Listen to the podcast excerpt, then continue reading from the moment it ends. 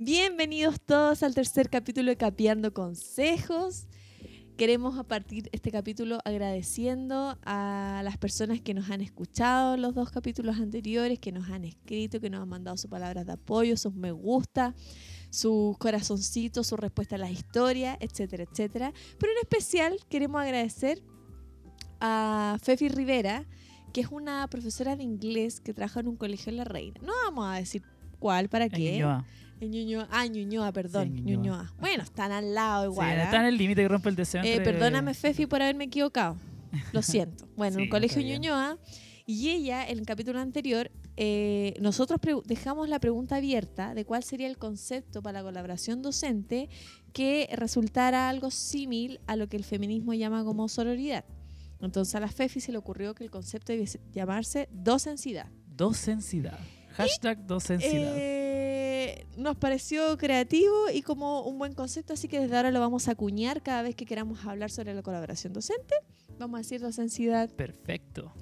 Así que muchas gracias, Fefi. La pueden seguir en Instagram, ¿ah? fefi.rivera si quieren clases Que particulares también de tiene su proyecto de educación por y, ahí. Que, y que tiene su proyecto de educación, así que si quieren seguirla, conversar con ella, preguntas, dudas, todo en inglés, por supuesto. Eh, la pueden seguir, ¿ah? Amazing. Fefi.rivera en Instagram.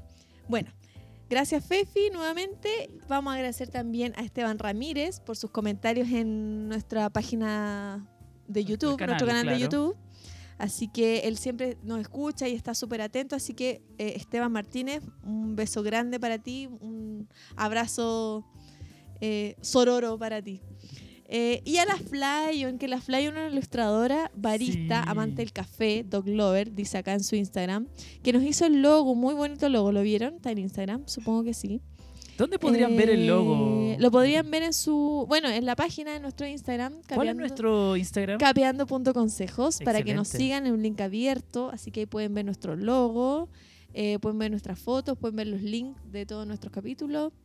Y también en, la- en el canal de Eh, YouTube. En el eh, canal de también YouTube canal y en el. Spotify también ya está actualizado con el nuevo logo. Vamos a dejar a nuestra querida eh, Crab Apple para otra ocasión, que Exacto. fue nuestro logo momentáneo.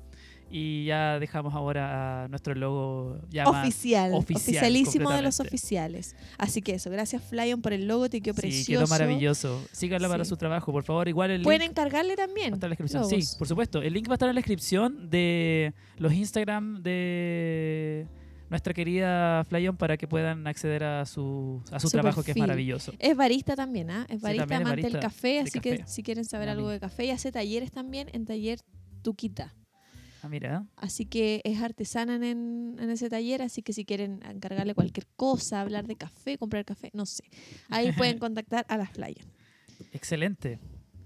Meli, eh, el día de hoy Cuéntame. vamos a hablar de un tema que generalmente se, se comenta cuando hablamos de pedagogía y que de hecho cuando recién tuve la idea del, del podcast era un tema que a mí me interesaba, como que este es un tema que yo estoy muy contento de que podamos hablar el día de hoy.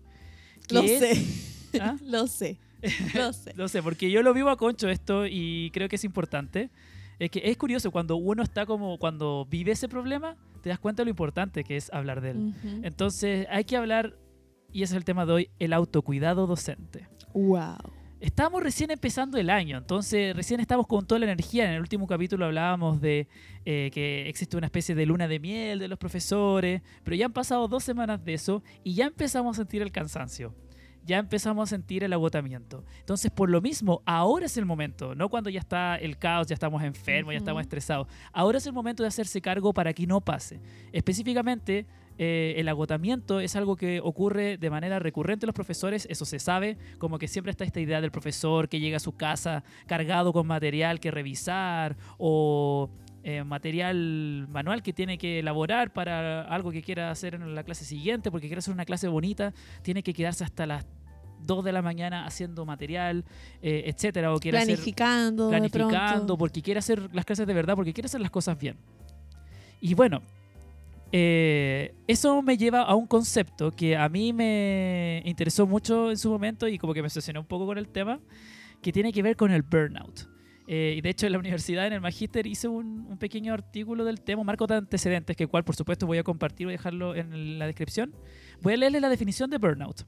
Ujú. Burnout significa literalmente, en inglés, quemado, y se utiliza cuando se habla de estrés laboral, no solo de profesores, para describir una situación de total agotamiento fatiga. Es un estado de desgaste físico, mental y emocional que puede traer como consecuencia el absentismo laboral, el abandono del puesto de trabajo o la incapacidad total para volver a trabajar. Esto es de eh, Gallardo López, del 2019. Y esto pasa mucho en servicios sanitarios, educativos, sociales, donde trabajas con personas. El trabajar con personas es muy desgastante. Entonces, por supuesto que los profesores eh, son un ejemplo muy claro de burnout. Y es importante que tomemos conciencia de eso. Y dentro de esta investigación que estuve haciendo de antecedente, Chile está dentro de los países con mayores dificultades para retener a sus docentes. Hay mucho cambio, hay mucho recambio de profesores. Es raro que en un colegio se mantengan los profesores eh, de manera constante. Me acuerdo que en una práctica que hice en un colegio que no voy a mencionar, No, me ¿para acuerdo qué? que pasaba mucho que era muchos cambios de profe, como ya y el profe que estaba el otro día no renunció. Y ya llegó uno nuevo, ya buena onda, eh, te empezó a caerme bien el profesor, renunció. Como que esa rotación de profes es algo Alta muy recurrente. rotación. Y em, especialmente lo que ocurre es que existe un abandono de la profesión. Y eso para mí es lo grave que está pasando. Es un límite extremo. Claro, que ya no es renunciar a la pega, es renunciar al oficio. Y eso pasa alrededor del 40% durante los primeros cinco años. Esto es de un trabajo de Gaete Castro Pino y Mancía del 2017. Eh, y Chile es un país en donde se caracteriza esta, este- esta renuncia a- al oficio. Y hay muchos factores que inciden. Uno tiene que ver, sí, puede tener que ver con la forma en que organizamos nuestro tiempo, que ya posteriormente Meli va a comentarnos un poquito más después, pero también tiene que ver con algo sistémico, que tiene que ver con la gestión, con el tipo de contrato que tienen los docentes, en donde equilibran las horas lectivas con las no lectivas, además de la paga que eso implica. Pero tiene que ver con la forma en que se or- organiza, la carga laboral, Ujú. eh, el papeleo que se le pide a los profesores. la parte administrativa. la parte administrativa que tediosa se le parte exige. administrativa. Exactamente. Eh, entonces pasa mucho de que se necesita evidencia para esto, evidencia para lo otro, papeleo aquí, que el papeleo para el PIE, que el papeleo de UTP, que las planificaciones. eh, cuando eres profesor jefe, eh, también hay un montón de papeleo. Entonces, ahora con el decreto 67 hay que tener aún mayor evidencia. Entonces pasa mucho de que uno ya se colapsa con eso y se dedica a lo administrativo y te olvidas de lo pedagógico, que es lo principal. Y eso también te desmotiva, te desmotiva mucho y uno empieza a aburrirse de eso. Eh, entonces, uno de los temas que se ha hablado dentro de qué se podría hacer, cómo uno podría vivir sin esta, cómo uno podría lidiar con esto, eh, es la reflexión, el nivel de reflexión de- del trabajo docente. Y uno diría, pero ¿en qué momento reflexiono? Si no tengo tiempo Si no tengo tiempo. colegio. Pero ahí está la pregunta que les quiero dejar. eh, que hay que establecerse a la hora de planificar cualquier cosa y quieres planificar tu tiempo. Tienes que pensar qué es lo importante para ti. ¿Qué es lo que realmente es esencial? Lo que es como sagrado. Entonces, si para ti es súper importante tener una buena planificación eh, para una clase o tener cierto tipo de actividades, ponlo primero, como gran, una gran roca que te sostiene. No lo dejes para después por esas tareas pequeñas que de repente puedes destinar un día para esas tareas pequeñas. Y no se hace tan pesado y a veces uno pierde demasiado tiempo en preocuparse de lo que uno tiene que hacer, al final uno se dedica a eso.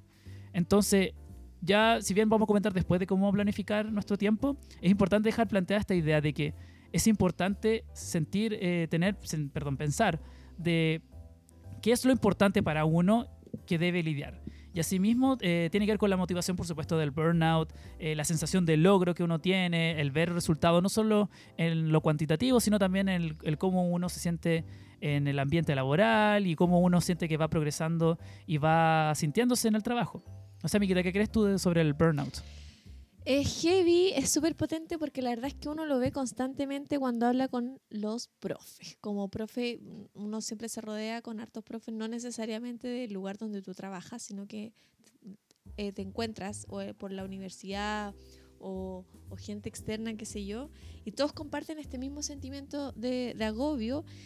Y, y quería mencionar que además tiene que ver con que desde el, desde si hablamos desde el término de gestión que tú lo mencionaste, hay varios indicadores que hablan de lo que es un buen o mal centro a nivel eh, institucional y tiene que ver Ya. con, claro, con todas estas cosas como la motivación intrínseca y extrínseca de los profesores, porque está comprobado. eh, hay mucha evidencia al respecto sobre el tema de, la rama de la gestión y el liderazgo que tienen que ver con que eh, muchas veces no hay eh, todo el trabajo que los docentes eh, realizan no se condice con las motivaciones extrínsecas como los salarios, como Claro. el sueldo, No y tampoco con, lo- con la motivación intrínseca. Es decir, generalmente a los profes somos siempre bombardeados con lo que estamos haciendo mal, con lo que falta por hacer, con lo que hay que seguir trabajando y no con lo bueno y lo positivo que hace ese profesor. Rara vez en los establecimientos se reconocen las buenas ideas de los profesores, las buenas gestiones que tienen los profesores o las metodologías innovadoras o las ideas que son más revolucionarias en ámbitos educativos, rara vez se reconocen, al contrario, son castigadas. Eh, y eso hace que, bueno, ya tení un docente que trabaja muchas veces 44 horas, que no tiene tiempo dentro de la jornada para hacer el trabajo administrativo que tú mencionabas y que además recibe un sueldo que es eh, inferior, digamos, a, a lo que debiese valer su hora de Claro. trabajo, como si lo comparamos con otras profesiones.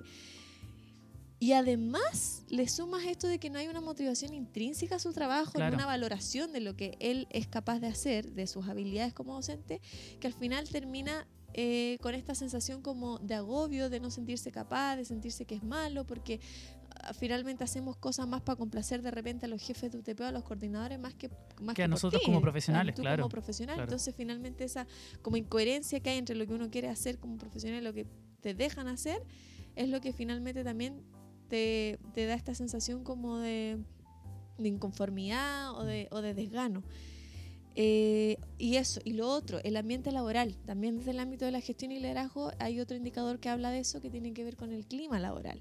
El clima laboral es, es sumamente importante también eh, para que los, las personas que trabajan en una institución estén contentas. No solo que tiene que ver con los sueldos ni con la motivación, sino que también con eh, los colegas, con las relaciones que tienen entre sí. Con su propio eh, Con sus propios estudiantes también con eh, tus jefes directos.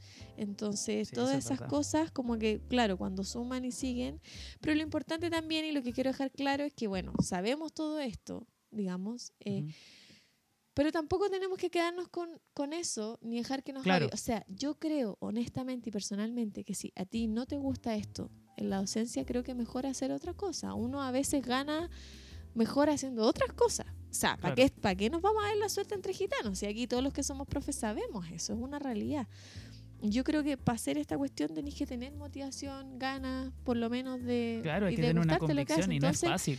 Entonces, Aún en un claro, colegio muy cómodo, ¿ah? porque claro, Sí. hay colegios y colegios donde Sí, además del clima entre colegas, también hay un mal clima en el alrededor del colegio, en colegios donde existe un alto nivel de vulneri- índice de vulnerabilidad, donde existe violencia, drogas, eso es aún más difícil el trabajo. Y yo, en, en lo particular, admiro mucho a los colegas que trabajan en contextos de ese tipo, porque no es fácil. No, No es por fácil supuesto para que nada. no. Y nadie te enseña tampoco nadie te cómo enseña, trabajar no es eso. algo En la universidad, en ninguna universidad. universidad de Chile te van a Ninguna. enseñar eso. No, ninguna.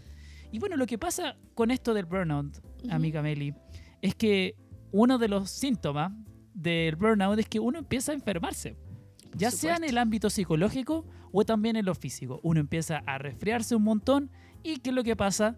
Obviamente como nosotros usamos nuestra voz como herramienta de trabajo, la primero que se desgasta es nuestra voz. Recuerdo, amiguita, mi primer año de profesor, perdí la voz como unas cuatro veces. Wow. Y Harto igual. harto, harto, porque uno, no tenía experiencia en cómo proyectar la voz. voz Ujú. y me enfermaba tanto que yo en general cuando me enfermo siempre mi punto débil es la voz. Eh, siempre ocurre de que me debilito en esa parte y quedo disfónico o afónico sin nada de voz o es así como, oh, así hablando así, Como Darth Vader. como Darth Vader. Entonces, eso me lleva al punto de que, claro, en las universidades no se enseña.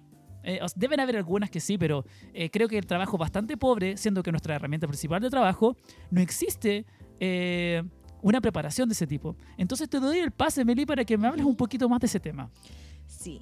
Bueno, Eh, antes de, de hablar de este tema, quiero aclarar algo. ¿ah? Todo lo que voy a decir viene desde que, bueno, porque yo, entre otras cosas, ustedes saben que soy educadora párvulo, siempre lo digo, ¿ah? Sí. porque yo estoy orgullosa de ser educadora de párvulo. Completamente. Eh, soy educadora de párvulo, además de haber estudiado gestión y, gestión y liderazgo, y además de estar haciendo el magister en currículo, además hago otras cosas yo. Por supuesto, si uno en la Bailo vida no salsa, y también parece. les voy a contar que yo desde los nueve años he hecho teatro, me dedicaba al teatro es. De forma así como amateur, por así decirlo.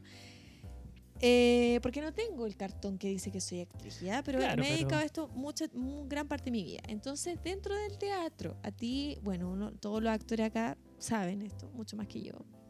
Te enseñan a ti, bueno, están los dos ramos principales que se llaman voz y cuerpo. Entonces, Ramo de voz. Obviamente uno utiliza este- el cuerpo de manera de poder representar cualquier tipo de cosas eh, sin necesidad de hablar. Y en voz te enseñan a cómo utilizar y potenciar eh, la herramienta de la voz. Ujú. Eh, entonces, en ese sentido, yo aprendí mucho sobre cómo utilizar y cuidar mi voz. Y Ujú. eso me ha permitido, por ejemplo, que no me pase lo que a ti te pasó, de Claro. haberse enfermado cuatro veces. Y, mi, y la crítica que yo hago también es que las universidades los docentes debiesen haber una asignatura. Por supuesto, que, un ramo eh, de voz, así como a en todo- teatro. Como en teatro también. Digo que no con, es- con ese fin, digamos, porque son fines diferentes. Claro, Pero sí hay una parte que se complementa. Yo sí lo tuve en la universidad, pero fue un ramo. Y, y sirvió bastante. Y lo hacía una actriz, Tania Báez. Tania Báez, si tú me estás escuchando, te agradezco. Te mando desde acá un Imagínate. abrazo. Imagínate que nosotros estudiamos en la misma universidad y yo no tuve, Y no tuve ese ramo de voz. Me siento estafado. Te la voy a presentar. Bueno, y dentro de otras cosas, eh, lo, lo que se utiliza generalmente para utilizar la voz es algo que no, no es tan complicado. Se trata de hacer una respiración redonda. Respiración redonda significa inspirar por la nariz, retener el aire la misma cantidad de segundos y botar por la nariz. Porque la gente siempre dice, inspira por la nariz, bota por la boca. Ya, no. Se trata de La re- inspirar por la nariz, retener el aire, por ejemplo, inspiro cuatro veces, retengo el aire cuatro veces, voto cuatro veces. Eso me va a permitir, primero, eh, ventilar mejor mi cuerpo. Cuando yo ventilo mejor mi cuerpo, puedo eh, proyectar mejor. Entonces, lo que uno hace erróneamente es gritar y gritar desde las cuerdas vocales. Claro. Por eso es que las cuerdas vocales terminan tan tensionadas y tan dañadas que te llegas a quedar sin voz. Lo que hay que hacer es sacar la voz desde la guata, desde algo que se llama, que tenemos acá abajo el ombligo, tóquense todo debajo del ombligo lo que están escuchando, Yo lo estoy Ahí- haciendo ahora. eh, el diafragma. Ujú. El diafragma es un músculo, ¿ya? Que hay que ir entrenando. Y ese, ese diafragma hay que ir entrenándolo así, haciendo la respiración redonda y a la vez que uno bota el aire, bota, digamos, el sonido, la palabra o lo que tú quieras decir. Claro. Y el otro error que cometemos mucho también como profesores es gritar agudamente. ¿Has cachado? Como... Sí, sí, como. Ya, eso es lo peor que podemos hacer. Perdón. Siempre hay que utilizar un tono más grave. Más grave, ¿ya? Más grave. Sí, más grave. Entonces, eh, eso hace eh, que, que tú no, no dañes tus cuerdas vocales y finalmente eh, utilices tu herramienta, tu aparato fonador adecuadamente y tu diafragma para proyectar la voz. Y bueno, otras cosas sencillas también que tienen que ver con eh, siempre eh, tener la cara como lo más eh, paralelamente posible hacia donde tú quieres proyectar la voz, o sea, no hablar hacia abajo, no hablar hacia el lado, no hablar no sé qué. Claro. Eh, modular bien también es Sí, importante. ese- ese ha sido un Es descubrimiento muy, muy importante, importante, modular. bien, eh, hacer el ejercicio de decir todas las palabras, todas las letras que tiene una palabra, Mm. porque eso te va a permitir si a lo mejor no habláis tan fuerte, no logras proyectar bien la voz, porque aquí da lo mismo que tú, que tú hables bajito o que tú tengas un tono de voz más bajo. Da lo mismo, si tú utilizas bien tu voz, como yo les estoy diciendo, desde el diafragma y no desde las cuerdas vocales, vas a lograr finalmente proyectar la voz. Pero bueno, si aún así no lo logras, eh, puedes eh, levantar la mirada y eh, utilizar un tono de voz más grave que te permita que tu estudiante te escuche. Y modular bien, es muy importante decir todas las palabras. Porque por último, si el estudiante de ahí atrás no te escuchó, por último que te vea mover la boca y sepa perfectamente qué es lo que estás diciendo. Mira, yo tenía, tengo, bueno, también tengo ahora eh, estudiantes que son sordomudos.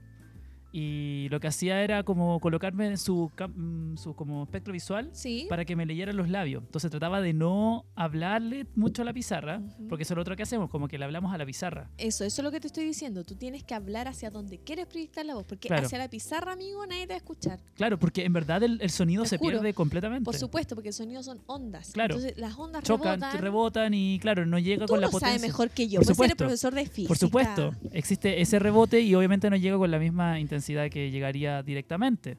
Entonces, claro, si yo le grito a la pared, no hace lo mismo que gritar hacia el otro lado. Y lo otro es que también tiene que ser cómodo. O sea, a mí, por ejemplo, ahora que ya, ya he agarrado más training, no tengo problema en subir la voz, eh, no tengo problemas en hablar con fuerza, como que me sale de manera natural Claro. y como que puedo hablar en público sin ningún problema con, en voz alta y no me canso. Antes como que me cansaba mucho. Eh, lo otro, a mí Eso tiene que ver con la respiración, ¿no? Claro. con la respiración redonda. Claro, y de hecho es muy importante, como que tomo aire, Así no te Y, cansas. claro, Así y lo lo hacen otro- los cantantes también. claro, y lo otro es tomar agua. Yo tomo mucho agua, o sea, al menos Sí. para mantener la voz hidratada. Sí, y lo otro, eh, cuidarse también con esto. Bueno, yo, esto van a decir, pucha la Meli un poco pachamámica, pucha sí. Tomar harta miel con limón, Pero, jengibre, eso aumenta las defensas y, y la, y la miel también hace que, que tu garganta como que esté mucho más emulsionada. Ujú. Y, y, y sí, pues agua es bien importante también. Sí, hidratarse. Líquidos no tan calientes porque eso también irritan mucho Claro. las cuerdas vocales. Eso yo también lo tuve que aprender a- porque Claro, a mí o me sea, a gusta me- tomarme el, el tecito y el Claro, cafecito yo también soy fanático del café, todos lo Eso saben. está mal. Claro, sí, yo también. Yo jalarse. abuso mucho del café y la verdad es que no es un buen compañero a la hora de, ¿cómo No, se llama? De, de hacer. O clases, sea, la verdad. un mal café, ¿ah? Claro. Aunque los amigos baristas aquí después nos No, van a claro, claro. Claro, sí, porque algunos se pueden sentir ofendidos. Claro, no, no, no queremos ofender a nadie, no queremos ofender a nadie. Claro, no, pero me refiero de que es importante de cuidarse la voz en ese sentido y al menos para mí desde hace un tiempo siempre llevo mi botella con agua y en verdad es mi mejor amigo desde ese entonces y, y mi voz se siente clarita, me siento cómodo, eh, agarro más, siento que agarra más fuerza la voz eh, y respirar, respirar mucho. Eso, entonces, eso también es importante decirlo, amiguita, que uno tiende a no tener este autocuidado de la voz para, no sé, para tener el fin educar. Por ejemplo, a mí me pasó el primer año. En el primer año, obviamente, uno aprende y comete muchos errores, obviamente, eh, con tratar de ser un buen profesor. Y yo sentía, bueno, voy a ir igual a la pega estando mal de la voz sin voz porque los niños me necesitan, necesito hacer clase. Y me acuerdo una vez que hice clases sin voz. Qué heavy. ¿Cómo Escribiendo lo solo. lograste? escribiendo, claro, como es matemáticas, solo escribía Claro. la pizarra. Y si los alumnos tenían dudas, lo escribía. Pero ahora que lo digo, fue un pésimo ejemplo. Sí, y sí, pésimo. Fue un pésimo ejemplo y lo admito. O sea, El profesor mártir. claro, esta idea del profesor Martis, que a pesar de todo, a pesar de todo lo malo, no se cuida y aún así en que estando mal va. Y desde, la- desde ya hace un tiempo como que si me enfermo o estoy mal de la voz, chao, no voy. No voy, porque ¿para qué? Voy a estar, voy a ser un más sobrero. Claro, muchos le incomoda de que si no está el profesor, tiene que otro ir a parcharlo. Hoy día mismo me tocó eh, ¿Ir a parchar? a parchar eh, a un séptimo básico, pero los mantuve reentretenidos a los chiquillos. Pero bueno, la cosa es que eh, e- es, complicado, entonces es importante, colegas, a que nos están escuchando, si tú tienes problemas de la voz ya a nivel crónico, porque el problema es que, claro, tal vez nosotros somos jóvenes y podemos perder la voz y podemos estar bien al día siguiente, pero si uno se dedica años al tema, empiezan a haber consecuencias a nivel ya Claro, más pues, profundo El daño se va acumulando, por se va supuesto. acumulando y uno, eh, me acuerdo del poema, antipoema de Nicanor Parra, que habla la voz desgastada eh, para, por estar haciendo no sé cuántos años clase. Claro que eso pasa mucho, entonces que eviten eso. Por ejemplo, no sé, vayan a un fonoaudiólogo o contra- vayan a clases de canto o, o a, a una De actriz, teatro. o de De teatro. el teatro también es súper importante porque ahí utilizan mucho más la voz natural. Sí. Los cantantes utilizan harto micrófono. Y otras herramientas también que te sirven para la docencia. El teatro y, y la docencia, fíjate que están bastante ligados. A pesar de lo que la gente pueda pensar, están mucho más rela- relacionados que lo- de lo que la gente piensa. Ya estoy hablando mal, imagínate hablando la voy hablando mal. Perdona, ¿eh? perdón los auditores. Sí, no, pero, pero es verdad. Pero se entendió la idea. No, por supuesto. Eh, y bueno, también otra cosa que me sirvió fue el coro. Cuando como participo en un coro, eh, también me sirvió mucho para proyectar la voz. Bueno, otro tema que aprovechamos de, también de hablar de la docencidad aquí, que también creo que es importante, además de la voz, además de tener cuidado con el tema del burnout, una, un aliado para poder llevar a cabo este trabajo tan pesado de lo administrativo como profesores, es tener a tus colegas. ¿Por qué digo esto? Como, ah, manso descubrimiento que estás haciendo, Raimundo. Pero, oye, Sí, hay mucha evidencia que lo demuestre y muchos papeles. De hecho, en la descripción voy a dejar un libro entero que encontré acerca de investigaciones sobre el trabajo colaborativo y todos sus efectos positivos que tiene. Eh, les voy a mencionar algunos de ellos y eso nos lleva también a la docencidad, a, a la ayuda entre docentes. Eh, tendemos a ser muy solitarios como profesores. Tendemos a ser muy, muy como en nuestra onda, especialmente cuando somos profes de asignatura. Imagino que para ti, Es Meli, diferente, es diferente, es porque en educación distinto. parvularia eh, ahí En ya hay un educación inicial es diferente porque nosotras trabajamos como con equipos de trabajo. Claro, Entonces, generalmente, les cuento para los que no sepan, Sí. trabaja una educadora a cargo y a veces hay dos asistentes o técnicos en párvulo o una. Pueden ser Ujú. equipos de dos o de tres, dependiendo de la cantidad de niños, del nivel en el que tú trabajes. Entonces, siempre uno está obligado, digamos, a trabajar en equipo, que a mí me parece estupendo. por supuesto. Eh, no solo porque son niños pequeños, sino porque además eso te permite, por ejemplo, tener muchas más ideas, tener otras perspectivas de las cosas, tener apoyo si estás mal, puede ser emocionalmente o pedagógicamente. em, pero no es tan fácil, ¿ah? porque, claro, trabajar en equipo yo lo encuentro muy favorecedor. Pero no es tan fácil en el sentido que tienes que tener habilidades para saber trabajar en Por equipo, supuesto. porque también en educación inicial pasa que a veces hay eh, equipos de trabajo que no se llevan bien, que no logran coordinarse Sí, como equipo y eso también se nota en los Claro. niños, se nota en las salas, se nota eh, a legua, digamos, hasta los papás se dan cuenta. Entonces, Claro, eh, no es fácil. O sea, eh, yo lo encuentro que es súper favorecedor, pero claro, tiene sus, también sus, sus, Sí. sus reveses. sí, y eso me lleva al tiro a la- al punto de que, obviamente, eh, para poder tener un buen trabajo colaborativo, tienes que hacerlo con un colega que realmente tengas afinidad. O sea, si te das cuenta, a veces uno conversando, eh, tomándose un café justamente en el desayuno, te das cuenta de que hay muchos colegas que a lo mejor no conocías mucho, pero tienen una visión súper cercana a la tuya y que realmente es súper eh, bonito a veces darse cuenta de que existen otros colegas que están a la misma parada que tú y que definitivamente quieren hacer las cosas también un poco como en tu visión y eso sirve mucho y por supuesto de que es importante tener buena relación. Y claramente no es fácil y es increíble que hay muchos profesores que independientemente que trabajen con personas tengan demasiadas dificultades sociales y demasiadas dificultades como para ponerse de acuerdo. Sí, porque trabajar en equipo implica también ceder a veces. Claro, y hay profes que no ceden porque el ego es gigantesco. Que, que, claro, que te equivocas, que a lo mejor la otra idea es mejor que la tuya. Pero ¿qué importa? No es una competencia. si no, somos un tema, equipo, tenemos que trabajar. O sea, genial sea mi partner. Bueno, le voy a aprovechar de mandar un saludo a la Dania, que es mi partner este año y Por que fue el año pasado. saludos a la Dani. Sí, me acordé de ella. Una muy buena partner, ¿ah? Muy buena partner. Dani, te mando de aquí un abrazo tremendo. Ujú. Sé que me está escuchando, si no igual te lo voy a dar mañana. Todos los días yo la abrazo. ¿ah? bueno, pero muy buena partner. Eh, sí, pero si a tu partner se le ocurre una buena idea, genial, porque significa entonces que a, todos nos va a ir bien. Como Claro, no todos ganamos aquí. competencia, no como también que como que bajar un poco la guardia, porque Mm. no porque a, a tu, a tu colega se le ocurrió una mejor idea que tú, tú vas a ser mal profe o menos profe. No, esas son tonteras. Y al final, mira, las buenas ideas se copian. Claro. Las buenas ideas se copian. Y, y trabajar en equipo es bien provechoso. Yo también le voy a mandar. Hoy día voy a mandar muchos saludos. Hoy ¿ah? día es el día de saludos. Hoy día le voy a mandar también un saludo a mis colegas, a la Ujú. Bueno, mis cercanos saben quién es la Pau. La Pau una, una otra, otra educadora de mi jardín. Muchas veces el año pasado hicimos material juntas Ujú. que nos servían a las dos y nos colaborábamos. Y eso fue súper beneficioso para las dos porque ta- te- también te aliviana la pega, Exactamente. eh, también es más fácil. Entonces, como, no sé, hacer el ejercicio yo, es difícil, yo insisto, es difícil porque tienes que tener habilidades sociales para eso. Por pero, supuesto. pero también hay que intentarlo. O sea, si estamos todo el rato como no, no, no, y en esta como negación y con una actitud poco positiva para el trabajo en equipo, no, nada va a resultar. Claro, claro. Bueno, aprovechando que están mandando saludos, yo también voy a mandar saludos. Ya, Porque tú. justamente eh, ha sido un tema esto para mí el trabajo colaborativo desde que empecé a, a trabajar con mi amiga Eva, que es colega de biología. Imagínate, somos de áreas completamente Ramas diferentes, matemática, claro. física. Y claro, estamos hermanados en este momento porque ella es profe jefe de un cuarto medio yo soy profe jefe de otro cuarto medio. Entonces hemos estado trabajando juntos en muchas cosas y ella tiene unas ideas excelentes. Y me acuerdo que un día nos quedamos un poquito más de rato, o sea, como unos en una hora, en 30 minutos, una hora, buscando ciertas ideas de actividades con los chiquillos y ya teníamos marzo con la parte de consejo de curso, que uno siempre dice que uno puede hacer en consejo de curso, qué decir, qué hacer, ya lo teníamos pensado completo. Me encanta. Entonces ya tenemos idea incluso para abril. Ya eh, Eva se mueve súper bien también. habló Ya con la estamos en diciembre. Claro, o sea, hablando ya con la psicóloga para que, para que, ¿cómo se llama? Para que hable con los chiquillos, porque hay ciertos temas que por supuesto uno no puede manejar, entonces la psicóloga nos dijo que sí, entonces se va ampliando el círculo de apoyo. Entonces, también le voy a mandar un saludo a la psicóloga Ignacia, creo que se llama, porque recién la estoy conociendo, Es nueva. es nueva en el colegio. Eh, porque claro, eh, aparecen estas ayudas y te das cuenta de que esta es un- una especie de círculo virtuoso en vez de eh, vicioso.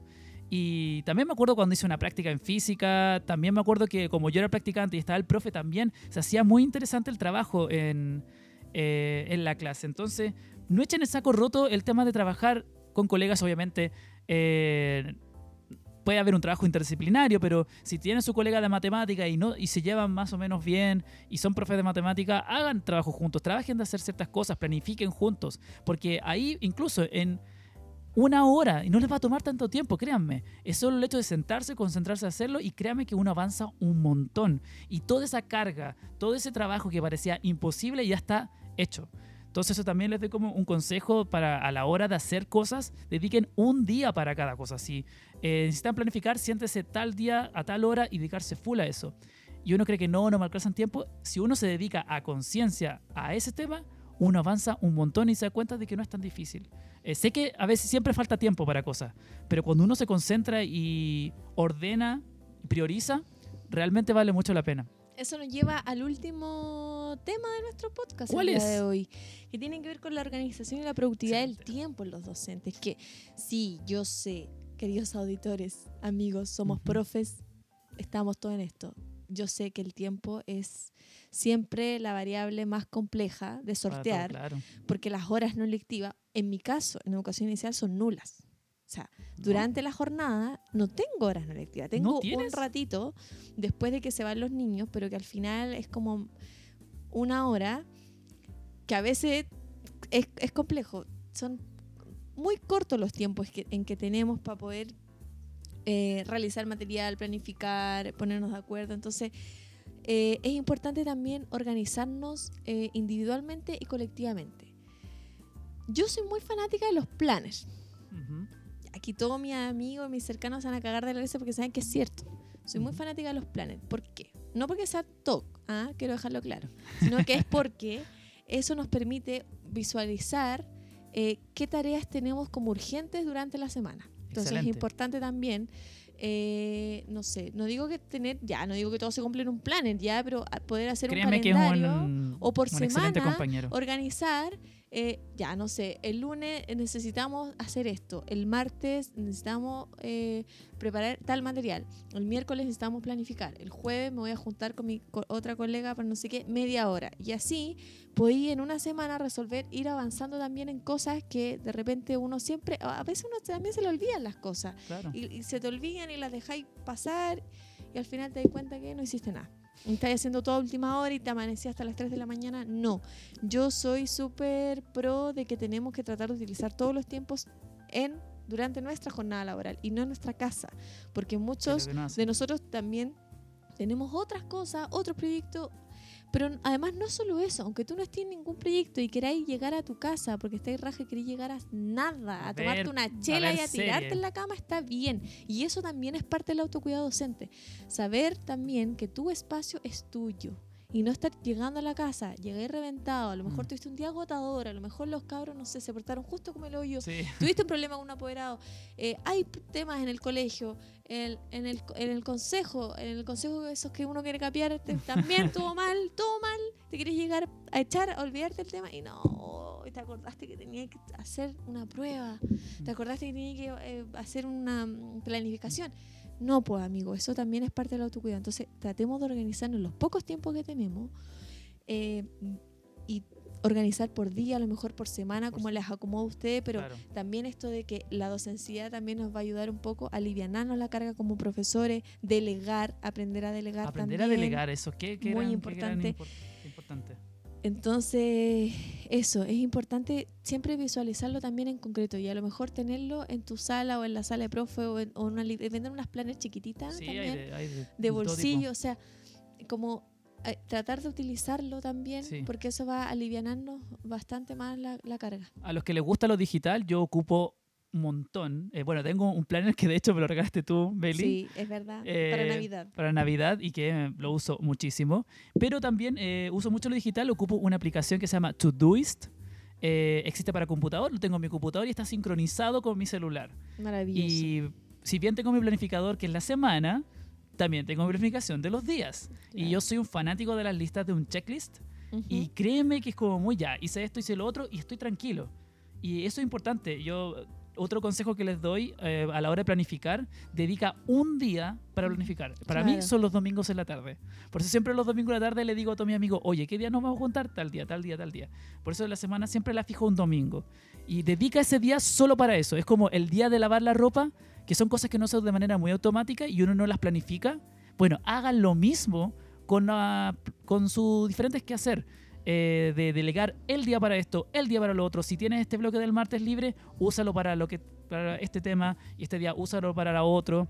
Eh, el día de atención apoderados, que también es un tema, también te lo doy como sagrado. Y tu tiempo personal también es sagrado. Es tan importante como el tiempo laboral. Y créanme que realmente uno se inyecta de energía para trabajar el día siguiente. Me pasa que a veces uno tiende, y uno humano también, y uno tiende también a, a meterse en la vorágine del trabajo y uno se olvida que tiene vida. Pero cuando uno lo hace, en mi caso que soy fanático de la música, voy a una tocata de una banda, eh, el solo hecho de ir, pasarlo bien, un buen rato, ya con eso vuelvo motivado al día siguiente al trabajo. Porque es un tiempo mío. Eso te quería, eso también te quería comentar, ah, que sentía que se nos estaba olvidando. También Sí. es importante y es parte del autocuidado docente el tener eh, también nuestra propia vida con nuestros propios intereses. Está bien y a mí me encanta que a todos los profes nos guste lo que hagamos, Por supuesto. pero también es importante entender que el trabajo no lo es todo y que no puede ocupar toda nuestra vida y toda nuestra mente todo el día, todos los días del año. Porque uno, ¿has cachado que uno se pone latero? Como que uno después habla con la Sí. mía, habla del niño, que no sé qué, que tal mamá, que... Sí, sí, no, no, no, no. También es importante tener espacios de recreación, no sé, seguir haciendo las cosas que nos gusten. Sí, Como ¿cuánta en tu caso, ir a, ir, a, ir a, no sé, a las tocatas, en mi caso ir a ver una obra de teatro, ir al cine, no sé, juntarse con las amigas, Claro. ir a tomarse algo, o por último en la casa darte tiempo de ver una serie, pero eso también es Claro. parte del autocuidado, entender que por sanidad mental también es, nuestro cerebro también necesita un poco des- descansar, porque claro. yo siento que el burnout eh, extremo también tiene que ver un poco con eso, con que a veces estamos tan fijados en querer hacer bien nuestra pega que al final nuestra pega ocupa todo nuestro Esto es tiempo. nuestra vida. Se transforma en tu vida. Y, y eso también no es, no es sano. No, nada, no es sano. Nada en extremo es sano. Por supuesto. Entonces no olvidarse también de hacer las cosas que nos gusten, no Claro. dejarlas de lado por Incluso eso. tienes un proyecto que es como nosotros mismos haciendo esto, también es un proyecto Ah, claro. de nosotros que dedicamos, que estamos hablando de educación, sí, seguimos rayando el, el tema de la educación, pero desde otra perspectiva y eso también es mucha frescura y de hecho llevamos dos capítulos, pero siento que me ha servido mucho eh, a la hora de vivirla como la docencia y como que pienso, oye, esto lo hablamos en el capítulo o qué sé yo, me hace, me hace como sentido. Entonces, si también tienes tu pasión o tienes tu proyecto personal que no lo has hecho, hazlo. O sea, incluso que fuese medio trabajo, así como un emprendimiento de hacer quequitos, pero ya el hecho de hacer otra cosa te ayuda. Y disfrutarlo. Y lo también, disfrutas, claro. No estresarse, como, ay, pero voy a hacer esto. Pues sí, porque también está el otro extremo de que uno se estresa al final. Ah, es que no tengo tiempo para hacer tantas cosas, pero, pero yo creo que el que mucho abarca poco aprieta. Es A verdad. lo mejor dedicarse a una cosa, pero bien hecha, que a muchas sin hacer. Exactamente, exactamente. Eso, eh, realmente es algo que puede dar para mucho más, por cierto, y que me imagino que muchos de ustedes deben tener ciertas ideas en su cabeza sobre el tema, así que les pido por favor que comenten, eh, en, ya sea eh, en nuestras redes sociales, por mensaje, o si estás desde YouTube, también desde el canal, eh, en los comentarios, de qué otras cosas creen que ustedes son importantes a la hora de hablar del autocuidado docente que son necesarios. Por supuesto que es necesario el espacio para uno, por supuesto que es necesario el espacio en el trabajo, de que sea agradable ir. eh, da gusto cuando uno está en un buen ambiente laboral. Vas con ganas, uno disfruta su trabajo y definitivamente eso hace la experiencia mucho mejor y al mismo tiempo, que es lo que importa también, eh, que nuestros estudiantes también tienen mejores aprendi- mayores aprendizajes cuando Claro. uno está bien. Cuando yo estoy con motivado, con energía, hago mis mejores clases. Cuando estoy en este momento de burnout, cuando uno está así desmotivado, Agobiado. agobiado, eh, mi nivel de las clases baja enormemente. Y los alumnos lo sienten, empiezan a preguntarte, profe, ¿qué le pasa a usted? No es así, ¿qué, qué pasa con usted que no está tan animado como lo está siempre? Y me- a mí me pasa mucho, por eso para mí el tema del burnout es un temazo, porque lo he vivido un montón, un montón de veces y por lo mismo les insisto, que tengan autocuidado, que si realmente tienen muchos problemas también, hagan terapia de alguna forma. Si no, cree, si no te gusta la psicología, pucha, hay otras posibilidades también. Reiki. Reiki, por ejemplo, yoga, haz deporte, Meditación. meditación. Yo practico también medit- meditación, es maravillosa. Y por lo mismo, ha- ha- dense ese tiempo. Así que, por favor, comenten acerca del tema, qué otras cosas les gustaría que... Sí. eh, Los que- vamos a connotar después. ¿ah? por Vamos- supuesto, lo vamos a comentar. Connotar las respuestas que nos den, que nos lleguen. Por Vayan supuesto. enviando sus mensajitos desde ahora ya. Eh, comparta también. Sí, por favor, en verdad nos sirve mucho que, que más gente sepa de este podcast. Sí. Eh, estamos recién empezando, pero creo que de a poquito vamos a empezar a abarcar más, más, más y más espacio.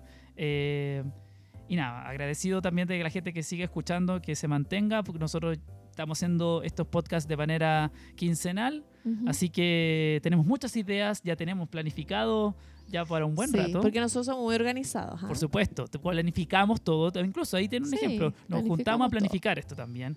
Y nosotros ya luego volvemos al magíster, pero igualmente tenemos, vamos a destinar tiempo Sí, para el. No desapareceremos. por supuesto que no. Vamos. No nos bueno, vamos siempre. Así que siempre estamos ahí. Así que agradecido, por favor, síganos en las redes sociales. Sí. ¿Puedes, amiga, repetir el Instagram de. Nuestro Instagram, capeando.consejos. En Spotify, capeando consejos. Nuestro correo, por si nos quieren enviar dudas, Ujú. algo, inquietud, pedir material. Capeando eh, consejos arroba Sí, gmail.com. Sí, sí. Eh, vamos a agradecer eh, de- nuevamente a la Fefi Rivera por este gran concepto que nos dio docencia, a Esteban Martínez por sus comentarios siempre, a la Flyon por el logo. Muchas gracias a Y a todos. todos nuestros amigos que nos están apoyando también en Sí, a este todos nuevo amigos proyecto. que también comparten, que difunden y que, y que también hemos mencionado acá. Sí, Eh, Eso, así que les dejamos la pregunta abierta, también lo voy a colocar como una historia, por supuesto. para ver eh, qué opinan ustedes, qué, de qué otras cosas eh, piensan ustedes que debemos hablar cuando hablamos del autocuidado docente. Sí, y lo último, que si hay un tema que les interese que se hable en el podcast, También. por favor dígalo. Si creen que hoy saben que deberían hablar de esto, por favor, eh, nos encantaría. Si bien tenemos muchas ideas eh, en el tintero, eh, sería muy positivo que nos comentaran qué ustedes esperan, qué les gustaría a ustedes que hablásemos. Así que eso, eh, un gran saludo para todos ustedes, un gran abrazo, mucho ánimo en estas semanas que han sido eh, realmente movidas y que lo van a seguir siendo, pero estamos muy contentos de hacer esto y vamos a seguir con todo. Así que eso, Nos despedimos por nos hoy. despedimos. Un abrazo, Abrazo. desde acá. Muchas gracias a todos nuestros auditores y nos estamos viendo, en verdad no viendo, nos estamos escuchando Nos estamos escuchando. próximamente. Chao. chau. chau.